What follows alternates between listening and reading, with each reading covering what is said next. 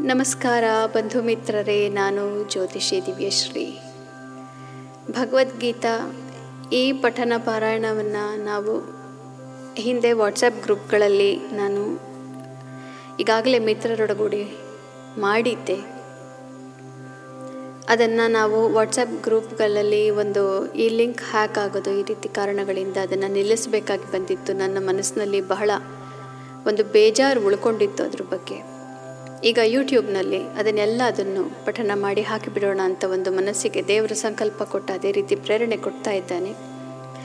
ಆದ್ದರಿಂದ ನನ್ನ ಮನಸ್ಸಿಗೆ ಅನ್ನಿಸಿದಂತಹ ನನ್ನ ಭಾವನೆಗಳನ್ನು ಮತ್ತು ನನ್ನ ಒಂದು ಅರ್ಥ ಏನಿದೆ ಅದನ್ನೆಲ್ಲದನ್ನು ನಾನು ನಿಮ್ಮೊಡನೆ ಹಂಚಿಕೊಳ್ಳೋದಕ್ಕೋಸ್ಕರ ಈ ಗೀತಾ ಪಠಣವನ್ನು ಈಗ ಶುರು ಮಾಡ್ತಾ ಇದ್ದೇನೆ.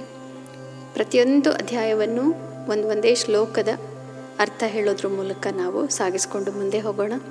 ಇದನ್ನು ಯಾರ್ಯಾರು ಕೇಳ್ತಾ ಇದ್ದೀರಿ ಎಲ್ಲರಿಗೂ ಬಹಳ ಬಹಳ ಧನ್ಯವಾದಗಳು. ಎರಡನೇ ಅಧ್ಯಾಯದಿಂದ ಶುರು ಮಾಡ್ತಾ ಇದ್ದೇನೆ. ಯಾಕೆ ಅಂತಂದರೆ ಎರಡನೇ ಅಧ್ಯಾಯ ಇಡೀ ಗೀತಾದ ಸಾರ. ಮೊದಲು ಅದನ್ನು ತಿಳ್ಕೊಂಡು ಅದಾದ ನಂತರ ನಾವು ಬೇರೆ ಬೇರೆ ಅಧ್ಯಾಯಗಳಿಗೆ ಹೋಗೋಣಂತೆ. ಕೇಳಿದ್ದಕ್ಕೆ ಬಹಳ ಧನ್ಯವಾದಗಳು. ಕೇಳ್ತಾ ಇರಿ. ಅದರಿಂದ ನನಗೂ ಕೂಡ ಒಂದು ಸ್ಫೂರ್ತಿ. ಈಗ ಶುರು ಮಾಡೋಣ. ಎರಡನೇ ಅಧ್ಯಾಯದಿಂದ ಧನ್ಯವಾದಗಳು.